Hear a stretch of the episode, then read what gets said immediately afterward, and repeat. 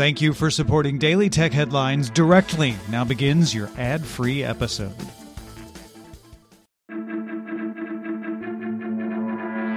These are the Daily Tech Headlines for Tuesday, March sixteenth, twenty twenty-one.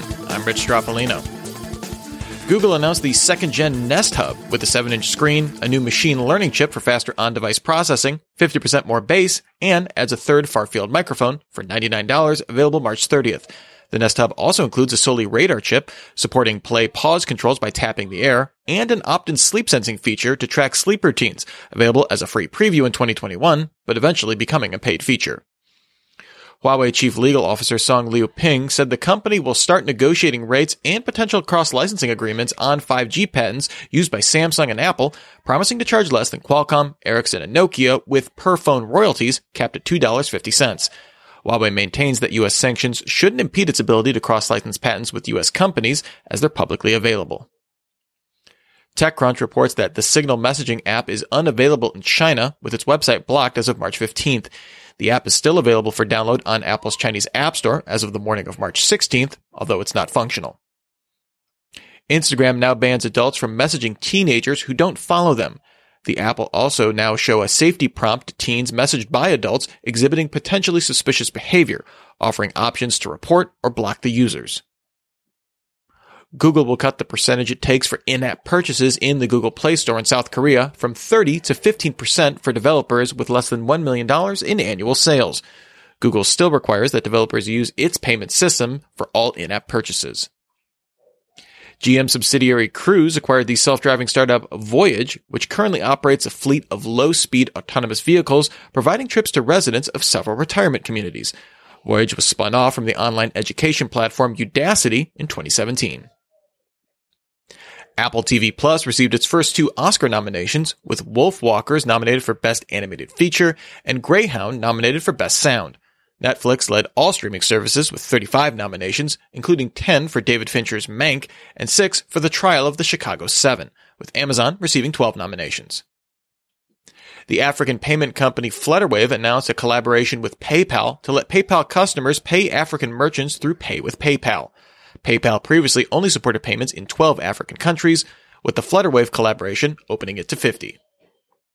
Starting April first, Apple will comply with a new law in Russia to pre-install government-mandated apps on iPhones and iPads. Users will see a dialog box that's set up with a list of apps that will be pre-installed, which users can deselect individually, and pre-installed apps can be deleted after setup. Axios' sources say Facebook will soon start testing its publishing platform with a small group of independent writers. This platform will be free to use, integrate with Pages, and offer tools for journalists to build websites and newsletters.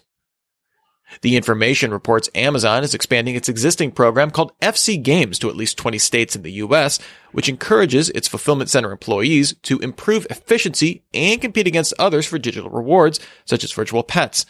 F C Games is an optional program that includes six arcade-style minigames that can be played once completing warehouse tasks.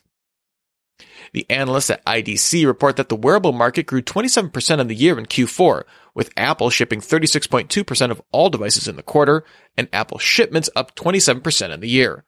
Xiaomi and Samsung were second and third in shipments in the quarter, with eight point eight and eight point five percent of market share, respectively. A M D announced the Zen three-based Ryzen Pro five thousand series mobile processors for business laptops, offering between four and eight cores, with frequencies up to four point four gigahertz. A M D claims the chips can offer up to eighteen and a half hours of battery life and include eighteen months of planned software stability from A M D. Dropbox will open its Dropbox Password Manager to free Dropbox Basic accounts in April, although this will be limited to fifty passwords. Free users will be able to sync passwords across three devices with access through browser extensions, desktop, and mobile apps. Google updated Family Link to now allow parents to designate certain apps as always allowed, letting them be used even when screen time limits are up. The Family Link Android app also has a wider catalog of teacher-approved apps for children under thirteen, will show battery life for monitored devices, and let parents set screen time limits directly on a child's device. And finally, NVIDIA removed a recent beta driver release for the R T X thirty sixty graphics card because it accidentally included internal code that removed the hash rate limiter for crypto mining. NVIDIA announced the hash rate limiting earlier this month, with the company introducing dedicated crypto mining cards. Remember, for more discussion of the tech news of the day, subscribe to Daily Tech News Show at daily tech news show dot com. And remember to rate and review Daily Tech Headlines wherever you get your podcasts. Thanks for listening. We'll talk to you next time. And from all of us here at Daily Tech Headlines, remember, have a super sparkly day.